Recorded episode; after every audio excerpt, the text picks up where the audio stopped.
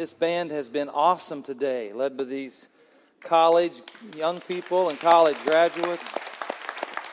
Amen. Thank you, David, and that beautiful song that goes perfectly with what I want to say this morning with the Lord's help.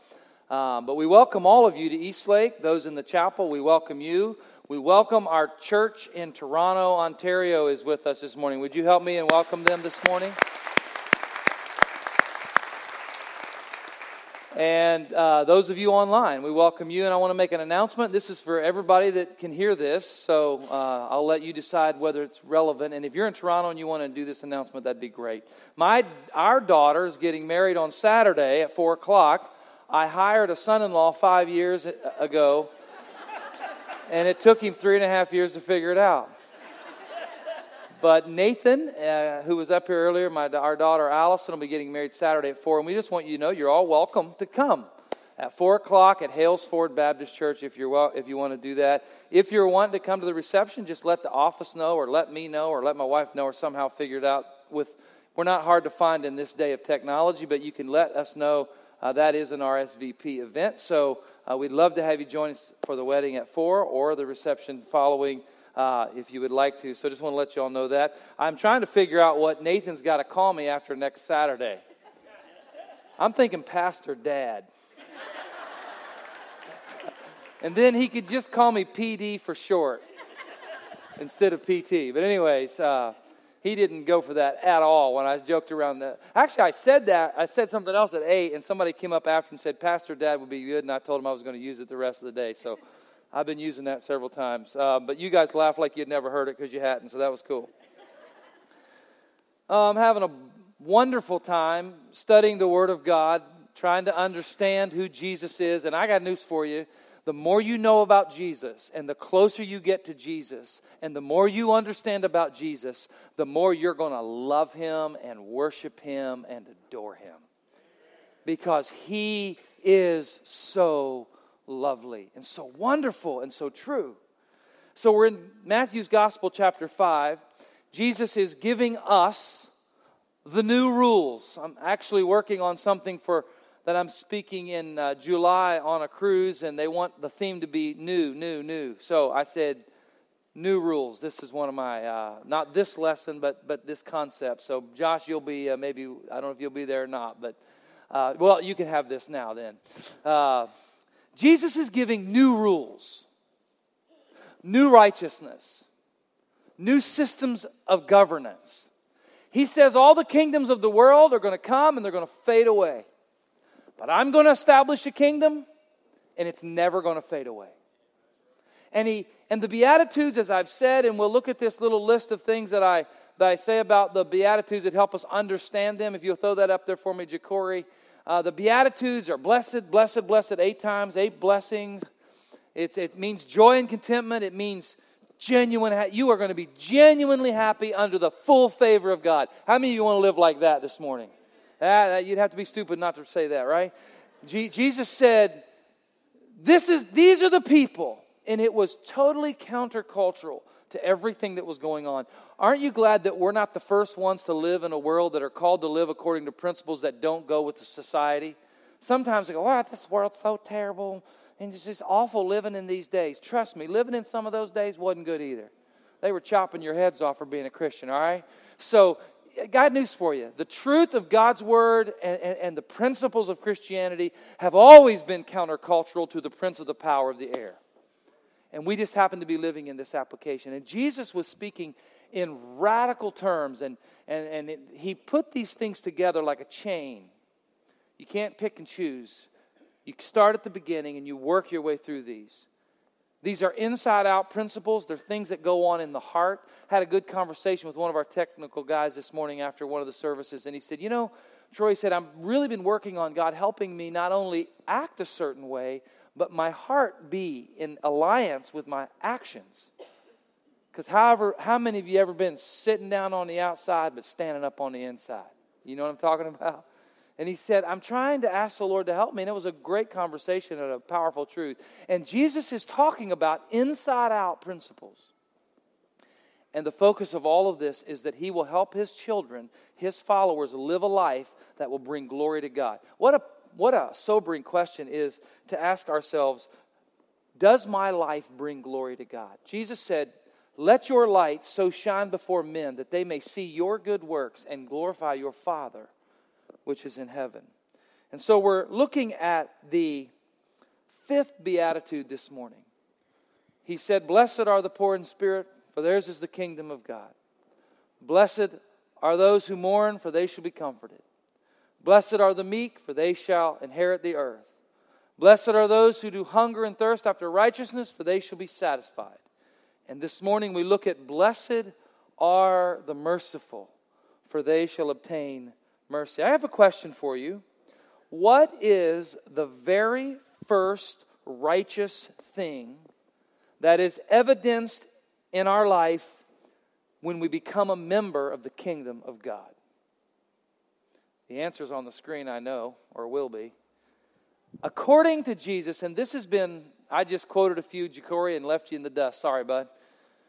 According to Jesus, and this is a new revelation for me. According to Jesus, the Beatitudes are a connected chain. You come into the kingdom of God through the brokenness of spirit. Blessed are the poor in spirit, for they get to come into the kingdom of God.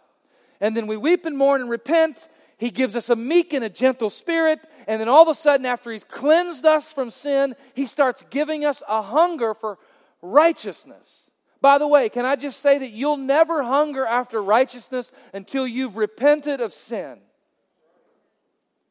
You'll never have a genuine hunger. And so, Jesus, we come into the door of the kingdom through the brokenness of spirit and the repentance and mourning in our spirit. And then He changes our disposition and He gives us hunger for righteousness. And the first thing, the first outward act of righteousness in Jesus' list of new governing principles, the first thing is how we view and treat other people. I didn't write it, I just found it and tried to discover it.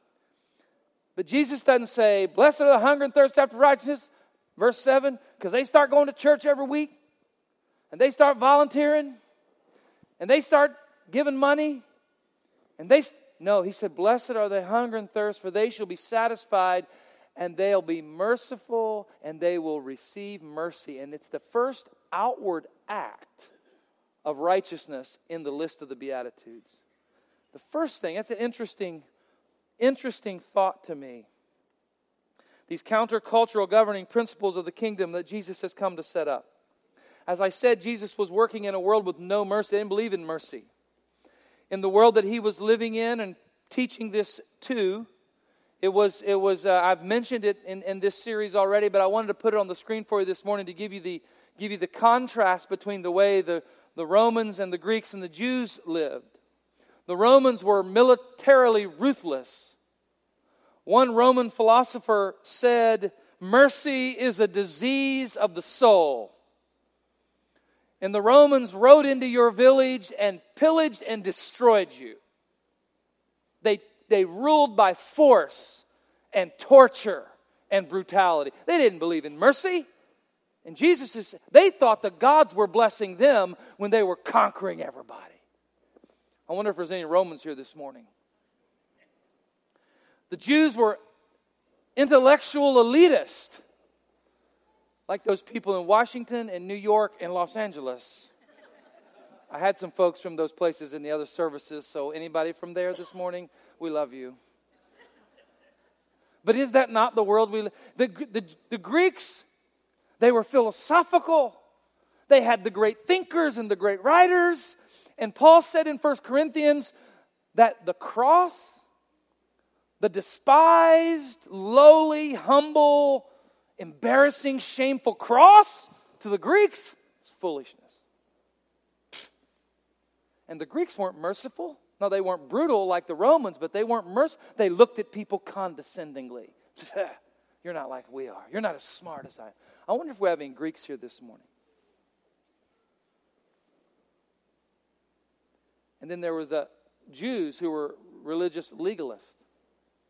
They, they, they weren't into mercy. They weren't into mercy at all. They were into the law. And if you didn't obey the law, we'll hold you to the law. And, and they they drug a lady one day. They just drug her right up to Jesus and dropped her. All the leaders in the Jewish and said, Lord, we caught her in the very act of adultery, and the, and the, and the law says we should stone her. They were legalists. One day, Jesus healed a man on the Sabbath of, of, a withered hand, and they said, Well, he's evil. He's not a good man. He healed him. And it was on the Sabbath. He picked the wrong day. They, were, they, were not, they didn't know mercy. And the blessing of God to them was keeping all the rules. And they held everybody that ridiculous standard, although they were hypocrites. Jesus called them that on many occasions. He said, actually said, on the outside you're, a, you're beautiful like a whitewashed tomb, but on, on the inside you're full of dead men's bones. And Jesus is giving us this new ideal that if you're going to be in the king, the Romans are going to fall away, the Greeks are going to diminish in influence, the Jewish nation is getting ready to be destroyed in 70 AD, and Jesus said, But my kingdom, of my kingdom, there's never going to be an end. In my kingdom, if you want to be blessed by God, blessed are the merciful, for they will obtain mercy. And it was totally, totally challenging to those that were there. William Barclay said, A Christless world is a calloused world, and mercy has never been a characteristic of pagan life. But it was the way that Jesus, it's the way that Jesus taught. What is, what is this mercy that Jesus was talking about? I want to just give you a simple definition and then just sort of mention a couple things. Jesus said, Be merciful. We, I don't want to insult you this morning. All of us understand what mercy is, correct? So, Bradley, if you run over my mailbox and it costs me $250 to put it up, then Mercy says, Bradley, you know what? Your wife's going to Dominican. We're raising money to help her get that. By the way, we're going to help you with that. And, and we don't want you to have to spend $250 on my mailbox. Don't worry about it. That's Mercy, right? I got bad news, though. I got three neighbors that are on the same pole. They may not be merciful, but, anyways. no, mercy is saying you don't have to do what you should do, deservingly negative. Right? By the way, the difference between mercy and grace is mercy saying, Brad, you don't have to pay the 250 bucks. Grace is, here, Brad, here's a thousand bucks. Thanks for running over my mailbox. Okay? Grace is giving you what you don't deserve. Mercy is not giving you what you do deserve. Does that make any sense? But that's so we all understand that idea of mercy, but but this this term mercy, according to Adam Clarke, it's a, among the Jews, and the word that Jesus was using, it signified two things. It signified not only the pardon of injury, he has injured me, and I'm going to forgive him. So it didn't only deal with this matter of forgiveness, it dealt with the compassion and the pity and the treatment of those who were in misery. Didn't you love that song they just sang? Help me to love like you do. Lord, regardless of who they are.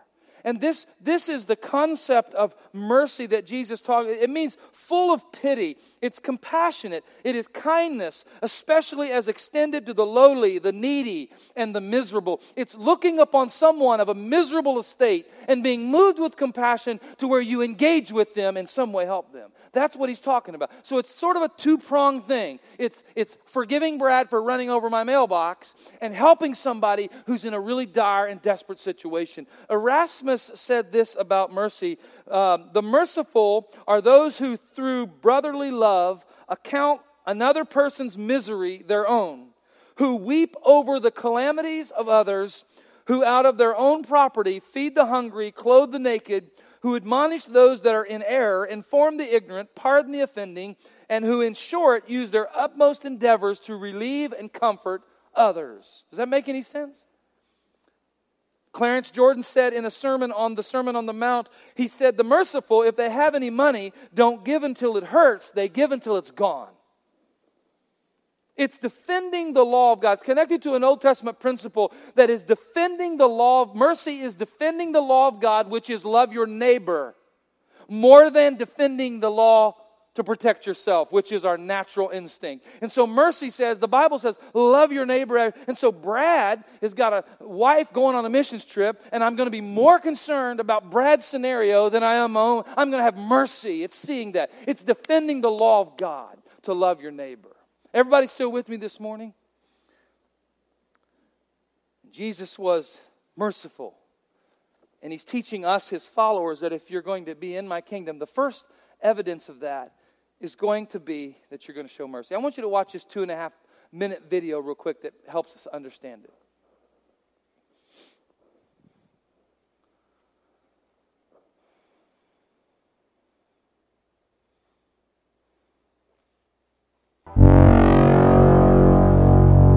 Are you merciful? Why? Because Jesus healed the sick. Because Jesus fed the multitudes. Because Jesus gave legs to the crippled. Because Jesus granted sight to the blind. Because Jesus opened the ears of the deaf. Because Jesus found prostitutes and tax collectors and drew them into the sphere of his love. Because Jesus touched the untouchable and loved the unlovable and forgave the unforgivable and welcomed the undesirable because Jesus even now saves the otherwise unsavable. Why? Because they deserve it? And loving kindness of God our Savior appeared, He saved us, not because of works done in righteousness, not because we met Him halfway, not because we took the proper steps forward and in good faith have elevated ourselves to the place of the deserving poor, but according to His mercy. We are here because Jesus Christ didn't say with cold indifference, give them what they deserve. They brought it on themselves. Jesus Christ is the mercy of God. And seeing us in our misery and need, He doesn't just feel for us, He takes the necessary action to relieve our distress. He leaves the eternal glory of heaven and the perfect fellowship of the Trinity. He condescends to us, lives among us, suffers like us, dies for us. Do you understand this? Have you experienced this? How then is it possible to experience it and not display it? It isn't possible. You haven't experienced it if you don't display it. The evidence of God's mercy in your life isn't determined by how much theology you know, by how many books you read, but by your active goodness to people in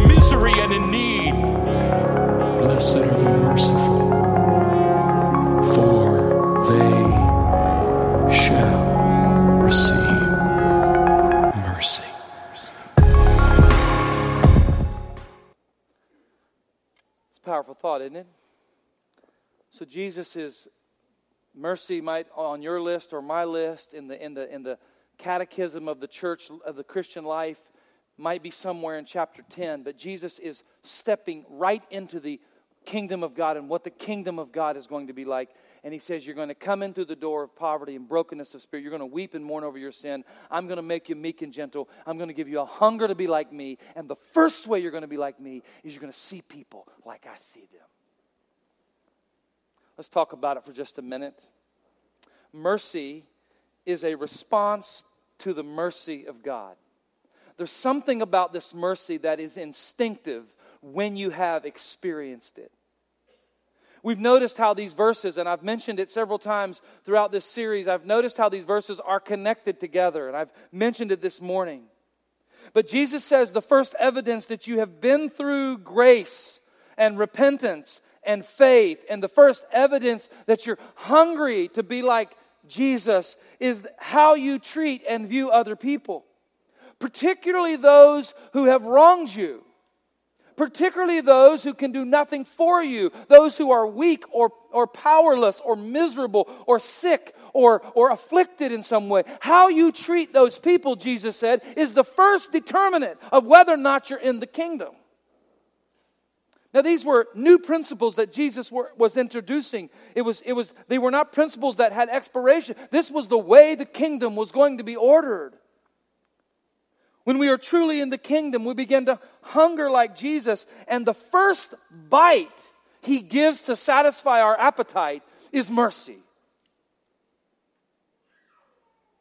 When we see ourselves in the light of him and in the light of our own sin, and we know that we are in need of great mercy. He says, Now I want you who have experienced and tasted mercy, I want you to, in turn, I want you to give mercy to those around you.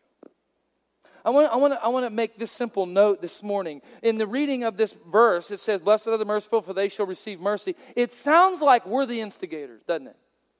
You want, you want mercy? Be merciful. It sounds like we're the instigators, but I want you to know that we're not the instigators of mercy because long before verse 7, the mercy of God was in our life. God is the instigator of mercy. It is by His great love and mercy that He has saved us.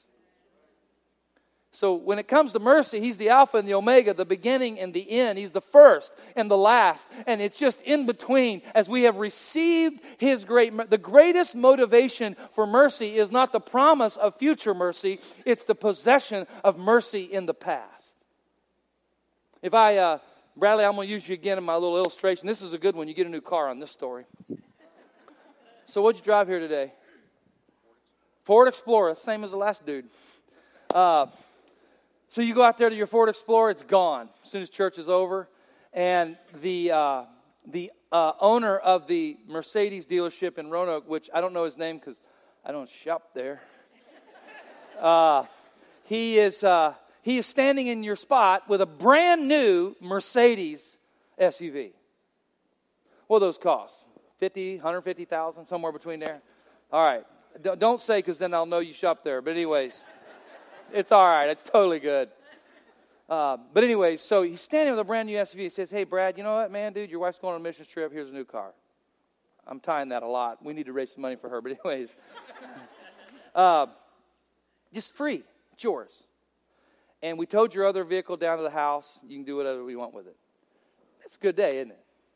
And Brad goes home and says, "You know, honey, we probably ought to sell that Explorer. Got this new SUV." Uh, and puts it out in the front yard for $10,000. This afternoon, somebody pulls up and says, Hey, I'd like to buy that car, but you know, my wife and I, we've been having a hard time. She's got cancer. She's sick. We don't, we, all we've got is $8,000. How many of you believe Brad would say, you know what, today you can have for 8000 How many of you believe he'd do that? How many of you think he's a miser? Don't raise your hand. Somebody gives you a 75 or a $100,000 vehicle, and you don't you don't even have to be, you don't have to go talk to Shelly. Because if somebody says, you know, all I got is 8,000, you're going to say, man, dude, 6,000, let's make a deal. Because there's something about receiving mercy that motivates mercy. I'm going to let that sink in for a minute. If I'm having a hard time viewing other people, if I'm really super unmerciful to others, it may be an indicator that I am at least not grateful for the mercy I received, and maybe I've not received the mercy that I really need. I, I, I realized in the first service this was going to be a quiet sermon, and I'm totally comfortable with that. You see, God is the first to show mercy, and it's because of His mercy that we in turn show mercy to us. It's a response. One evidence that you have received it is that you're giving it. You cannot give what you do not have. And William Barclay said, Nowhere do we imitate God more than when we show mercy, and in nothing does God delight in more than our expression of mercy. Can, this is a great theologian who said, Nowhere do you imitate God more than when you show mercy. Think about that. The God, the sovereign, creator, holy, pure, righteous God of the universe stooped to our level, took all of our blame, all of our sin, all of our guilt, all of our punishment. He took it upon himself and let us go free. And somehow this gets disjointed as a, as a, as a, uh, a, a, a fringe characteristic of the Christian. Going to church or doing this or doing that is more, more being a Christian. No, no, Jesus said, no, this, this issue is right at the front door. When you walk into the kingdom, the first thing that's going to happen to you is you're going to look around and all of a sudden you're going to view people, particularly those who have wronged you and those who are in misery and in desperate need, you're going to view them like I view them. It's a powerful thought. It's, it's the response. mercy is the response to God's mercy. An, can I just say this? It's, it's, it's in some ways an instinct, a spiritual instinct with a qualification, and I'll give that to you now. Because mercy, secondly, is a requirement in the kingdom of God. Lest we misunderstand and believe that mercy is automatic, because all of us are sitting here thinking about how we viewed that guy with a cardboard sign on the, on the ramp. And if it's purely instinctive, and we've all fallen below that standard at some point, haven't we? I'll get back to him in a minute. But lest we think it is simply automatic, we should understand that Jesus makes the treatment of others, particularly those who've wronged us and those who are in misery, a key mandate in the kingdom of God. In this way, mercy is not just a spiritual instinct, it is a spiritual discipline. Now, some people's personality and, and, and physiological makeup lends itself to being more gracious. Some people are more uh, are a little more inclined to be more hard nosed, and, and but but so but I'm not talking about personalities. I'm saying that Jesus says to everyone who's going to be in His kingdom, I want you to view people like I view them. And for some people, it comes a little easier. Some people, because of circumstances or, or, or, their makeup, it's a little more difficult, but it doesn't matter. It becomes for us a spiritual discipline. Five years from now, when you go to sell another car, you're probably not going to be as di- generous unless you predetermine by the, I'm going to always make it a point in my life. And the reality is that Jesus speaks this in verse number seven, but he has a whole lot more to say about it in this sermon and in his teaching throughout the Gospels. Look at these verses in Matthew chapter 6. He says, When you pray, pray like this, and forgive us our debts as we forgive our debtors. It's the expectation. He says in verse 14 of Matthew 6 If you forgive others their trespasses, your heavenly Father will forgive you. But if you do not forgive others their trespasses, neither will your Father forgive your trespass. He's, he's talking now about a lifestyle not an emotion. Brad's going to give away that car for 6000 bucks on emotion, but he's talking about a lifestyle that determines that I'm going to live this way. In Matthew 7, same sermon, judge not that you be not judged, for with the judgment you pronounce, you will be judged, and with the measure you use, it will be measured to you. What is he saying? He's saying, I want you to live mercifully. Matthew 9, he says, Go and learn what this means he says to the uh, Pharisees, Go and learn what this means. I desire mercy and not sacrifice. I desire mercy. You guys are running around here performing all these rituals and rules, and you're, you're arguing at me in Matthew 9. They were accusing him of sitting around with sinners, and he goes, I want you to go study something. Go figure out what this means. I would rather be merciful than to do a bunch of stuff in religion. And can I just say this morning, God is more concerned about how I view people and treat people, particularly those who are less fortunate, particularly those who have wronged me. God is more concerned about my response to that than He is about my sermons, than He is about my leadership, than He is about the buildings and the vision and all the other stuff. He, re- he would rather have mercy than sacrifice. And can I just share that with you? He's more concerned about your heart towards others than he is about your religious activity. Actually, if you'll go to Matthew 12, if you'll let me put Troy's in translation on here, he says in Matthew 12, verse 7, and if you'd have listened to me in verse 9, chapter 9, I desire mercy and not sacrifice, you'd have not condemned the guiltless. And again, he's saying, Don't you guys understand? All this running around, all this accusing me for healing a man on the Sabbath, all of this, you guys. He, as a matter of fact, in Matthew 23, verse 23, he just sums it all. He just sort of boils over. And listen to what he says Woe to you, scribes and Pharisees, you hypocrites, for you tithe mint and dill and cumin, but you've neglected the weightier matters of the law. What is that? What are those? Justice and mercy and faithfulness. Jesus is talking about you and I instinctively responding to his mercy by treating others mercifully. But then he's talking about us understanding that part of the kingdom mandate is that we adopt into our life these principles that we're going to live mercifully with other people. Amen. James chapter 2 says, For judgment is without mercy to one who has shown no mercy. Did you get that? Judgment is without mercy to the one who has shown. What is he saying? He's saying this is the, this is the expectation. Taking these verses and teaching of Jesus, we must make a conscious decision by grace to exercise the discipline of mercy. I told the staff a couple days ago when we were talking about this weekend, I said, I'm going to pull out my pocket knife right here, and I'm going to sit down in a chair, and I'm going to whittle on a stick for a minute. So I'm going to do that, all right? Let me give you a few key indicators that you need God's help in this area of mercy. Number one, if you struggle or refuse to receive the mercy of God in your own life, that's, a, that's the fundamental issue. That's a fundamental issue. Sometimes we refuse or we, or we struggle to receive the mercy of God just because we, we, we, our faith is so shattered and our life is so messed up. It's hard to believe. And that's where we all ought to be. Actually, I was talking to a man two Saturdays ago, and, and he was there. He said, I just can't even comprehend that God would love me and forgive me. And he was going into great detail about his own rebellion in his 74 year life of absolute sin. But he was saying, I can't believe it. And I said to him, You are at the front door.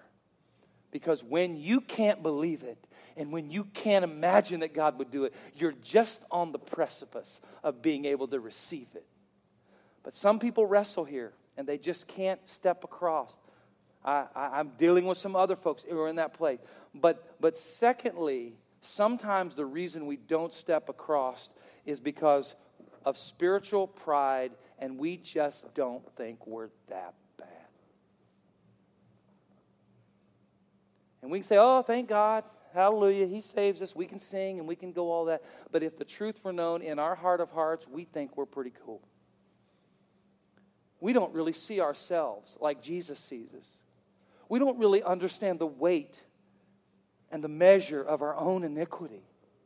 And if you've never really come face to face with your own sin and your own desperate need for Jesus, you don't know mercy. Isaiah in the, in the Old Testament, essentially, Isaiah spent five chapters preaching this Woe is you, woe is you, and you, and you, and you, and you, and you, and you, and you, and woe is everybody. And then he gets to chapter six, and he says, I saw the Lord. Uh, in the year that King Uzziah died, I saw the Lord high and lifted up, and his train filled the temple. And the seraphims were saying, Holy, holy, holy. And Isaiah saw the Lord, and you know what he said? Woe is me. Woe is me. He stopped woeing everybody else and he started saying, Oh God, I am undone. I'm a man of unclean lips because he saw himself in light of God. He saw his sin in light of God's righteousness. He saw his life in light of the great, creative, transcendent, eternal God of the universe. And sometimes we wrestle here because we go through life and what we do is we do what Paul said we shouldn't do.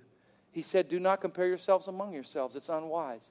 And we say, Well, I'm not as bad. I don't run over people's mailboxes. I'm not as bad as Bradley. I don't do what they do. And we think we're okay because our measuring stick is so small and so wrong that we look all right in this, in this light. You know, I play basketball with my brother Jeff. I feel like LeBron James. Not really. We don't play basketball. We're too afraid to get hurt. You know, I, I can go out here and play horse with some guys that don't know how to play. I feel pretty good. I go play with my son who's 18. I feel like a fool. It took him to about ninth grade to get there, but he got me. You see, when we compare ourselves, I'm okay, but when we see ourselves in light of God, we say, Oh, God, I need your mercy. I, the scripture says that our righteousness is nothing but filthy rags. And we're going to, you're, you're going to stand before God. I'm going to stand before God, and we're going to give account of ourselves. And without the mercy of God, which is now extended free to all, without the mercy of God, you will be extinguished into eternal torment. And sometimes we just don't have the mercy because we don't think we need it. And a man, the scripture tells about two men praying, one Pharisee, another a sinner. And the Pharisee was praying, Oh Lord, I thank you that I'm not as he. And the sinner was over here beating his breast, saying, Oh God, have mercy on me. And Jesus said, I'll tell you whose prayer went to heaven that day. It wasn't the Pharisee, it was the man who said, Oh God, have mercy on me. We struggle to refuse to receive the mercy of God. Secondly, we in turn hold grudges and refuse to forgive people who've wronged us. We hold people accountable and forever accountable. I'm not talking about I'm not talking about irresponsible. I'm talking about just being a person who holds grudge. We then judge others according to the letter of the law. Jesus, you healed somebody on the Sabbath. It says don't do that on the Sabbath. Jesus said, You're a hypocrite and you're a Pharisee. We've forgotten the weightier matters of the law. When we treat people with disdain, those who've wronged us and those who are in misery and need it, need our grace. But when we, when we, when we, when we get off on a spiritual technicality, we're, we're forgetting the weightier matters of the law. Often this is accompanied by holding others to a higher standard than ourselves. We then develop a critical or a cynical spirit towards other people. Can I just say this morning one sign that I'm in desperate need of a fresh outpouring of the mercy of God in my life is when I start griping and criticizing everybody else around me. Jesus helped Pastor Troy this morning. Amen. Because Jesus said, the first robe you're going to wear when you walk through the door of my kingdom is you're going to be a person of mercy. You're going to see people like I see them. I'm not saying there's no room for growth, and it's. I'm just saying this is the this is the attitude and the disposition of the heart that has been transformed by the mercy of God. I talked about that guy on the ramp on the interstate. You know, the Lord forgive me. I'm quick. I know people that are looking for people to job, need a job. I know people that if you show up, don't steal their hammers, pass a drug test, you can do it. And I, I think those thoughts on occasion. You know, I'm not, I'm not sovereign, eternal God, right? Oh, God, give me a heart to look at that man. That's somebody's son or that's somebody's daughter who got messed up on drugs or messed up in something or hurt in some terrible situation. Lord, give me eyes to see them. Like you, you know, Jesus died for that person. And I'm not standing here saying this is, I'm the epitome of that because I'm a person that believes you ought to do what's right. And I can be critical in that regard. I'm, being a, I'm confessing before you this morning. You understand? But the heart of the believer is someone who doesn't walk around with a critical and a cynical spirit. And I'm just gonna I'm just gonna keep whittling here for a minute because I feel it, all right? And some of you are younger and, and, and we want to, and, and, and watching online, you, you may, you, we want to blame our parents and our grandparents and sit around and criticize. And I want to tell you something, I'm young enough to live long enough to watch your kids grow up and do the same thing to you. My parents weren't perfect. Your parents weren't perfect. You need to have mercy and grace and, and, and compassion upon them. Lord, help us this morning. A few indicators, and finally, we need, we become consumed with our own life, and our, our heart is, becomes unmoved by those in misery. I just want to say, before I finish, I just want to say this. I want you to know I love, I hope everybody know I love you this morning. And, and I'm just preaching through the Beatitudes. And I just believe that if the Lord could help us in these areas, help me in these areas, oh, what a blessing it'll be to my life and to my family, right? I scored some brownie points during worship, but uh, what a blessing it would be. Oh, Lord, help us. Help us to see them like you see them. You know, uh, I tell you what, let's just say this. Just this one, two, three. Let's just say, oh, Jesus help me. It will feel better. Ready? One, two, three. Jesus help. Didn't that feel better? But it, it, I'm, I'm afraid it'll take a lot more than that for some of us. We need to get on our faces before God and say, Oh God, would you pour your mercy into my life so that I can be a man or a woman who extends it to other people? Finally, this morning, mercy is rewarded by God. This simple verse is accompanied with a profound promise that the merciful unlock the floodgates of mercy in their own lives. Jesus says, In this life, those who forgive are more blessed. Those who look upon the miserable and the pitiful with compassion are the ones who have the hand of God's blessing upon their life. The book of, the book of Proverbs says, He who lendeth to the poor, he who giveth to the poor, lendeth to the Lord. But we, we must remember that God is the beginning and the end of mercy, and we might be discouraged this morning in the lack of mercy we're receiving in our life. Let me tell you this morning mercy isn't instigated with you, and you might be feeling, Where's my mercy? Trust me. Our mercy is a result of His mercy, and our mercy will result in His eternal mercy. You don't have to avenge yourself, you don't have to set the record straight. You don't have to hold that person accountable for everything they've done. You don't have to go back and get it right. I've wanted to. I'm a hands on person, and sometimes I want to put my hands on people in a nice Jesus kind of way. You know, where he kicked the tables over in the temple kind of Jesus way. What I'm saying is, I want to fix it. I want to rectify it. I want to make them a. I want them to fix it. And Jesus says, No, no, no, no, no. Just be merciful, and I'll take care of you. What I want is I want them to do for me what only Jesus can do for me. Amen. I want them I want them to give me something that they can't give me. Only Jesus can. And he said, Just trust me. You be merciful. And the one who runs the whole merciful mercy spigot will control it and turn some your direction, and you will receive mercy. Somebody this morning in this room needs to let something go. I sense it right now by the Holy Spirit's guidance. I sense that we're wrestling with this. And somebody needs to make a determination this Sunday morning that by the mercy of God, I'm going to release it and let it go. God has the last word when it comes to this thing called mercy. When we stand before God face to face, the people who receive mercy from Him are the people who have been merciful. I think it was John Piper said, when we stand before God, God's not going to ask us for a timesheet that says, here's my eight hours of mercy. He said, that wouldn't be mercy, that would be wages. You'd get paid for wages. He said, what God's going to ask you for is your medical records. He's going to say, let me see that, let me see your heart. And God's going to look and in grace and faith and humility and repentance, you have, you have surrendered before the Lord, and through the work of the Holy Spirit and the leadership of God's Word and the power of Jesus' cross, your heart has been transformed. And He's going to say, All right, blessed are the merciful. Now you're going to receive mercy like you never seen before in your life. And can I just tell you that everything we get at the judgment when we are welcomed into the kingdom of God is not a second of our time in heaven will be earned. Every moment of it will be because God has decided to be merciful to you and to me. Amen. Oh, Lord, help me this morning. I don't know about you, but there's, I'm probably not the only one. Eh, just do this.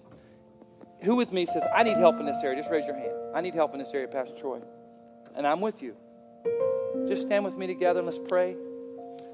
Oh, oh God, we need you this morning. I want to do it this way. I, I feel led to do it this way. If you're here this morning and you say, you know, Pastor Troy, I need God's mercy in my life to deal with this person or this situation or this this thing in my life that I've not been able to get past, and it's because I'm cold towards it, or I'm hard to it, or I'm callous to it, and I just need the mercy. I need God to open up a can of mercy and pour it into my life. And I'm just going to come and seek Him. Would you just step out of your seat as we sing a little chorus? Would you just step out of your seat and join me here at the front and let's just pray together before we go home this morning? Who would be like that to say, you know what? I need God's help this morning in this area, and I'm going to step out of the seat. I'm going to come. We're going to pray together.